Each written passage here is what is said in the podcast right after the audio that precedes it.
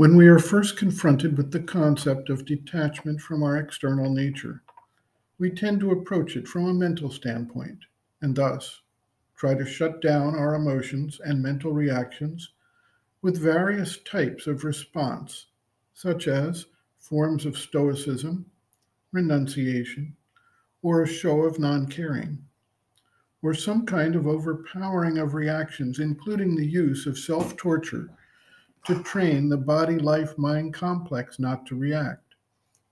This is, however, not a methodology that can succeed over the long term and leads to abandonment or submission of the external being rather than true mastery.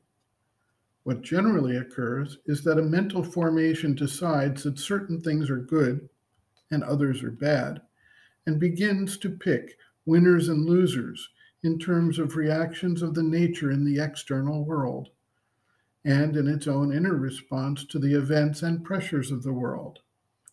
It is thus that various moral and ethical codes try to impose themselves on the nature. What Sri Aurobindo's approach implies is a shifting of the standpoint from the mental, vital, physical, external being to one that is centered in the psychic being the inner self and soul that utilizes mind, life, and body as the instruments of its experience and action in the world. The psychic being is unified with the divine intention in the manifestation and can thus act without the bias presented by the ego personality in its various attempts at self aggrandizement without regard to the larger intentions of the cosmic creation. While the first step is cultivation of detachment from the actions of the external being and development of the standpoint of the witness of the nature, eventually the psychic being begins to control and direct the actions of the outer nature and thus develops the mastery over the nature.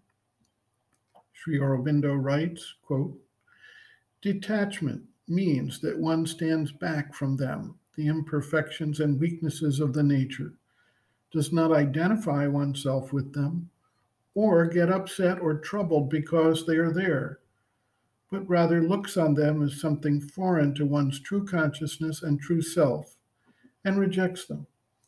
The firm will of rejection must be there, the pressure to get rid of them, but not any wrestling or struggle.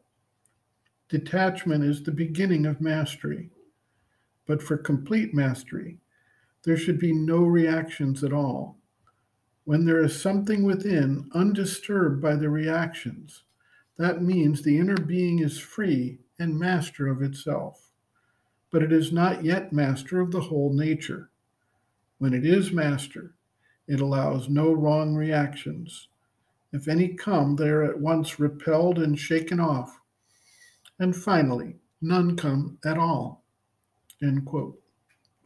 Reference Sri Aurobindo and the Mother, Living Within, the Yoga Approach to Psychological Health and Growth, General Methods and Principles, Detachment and Rejection, pages 22 to 27.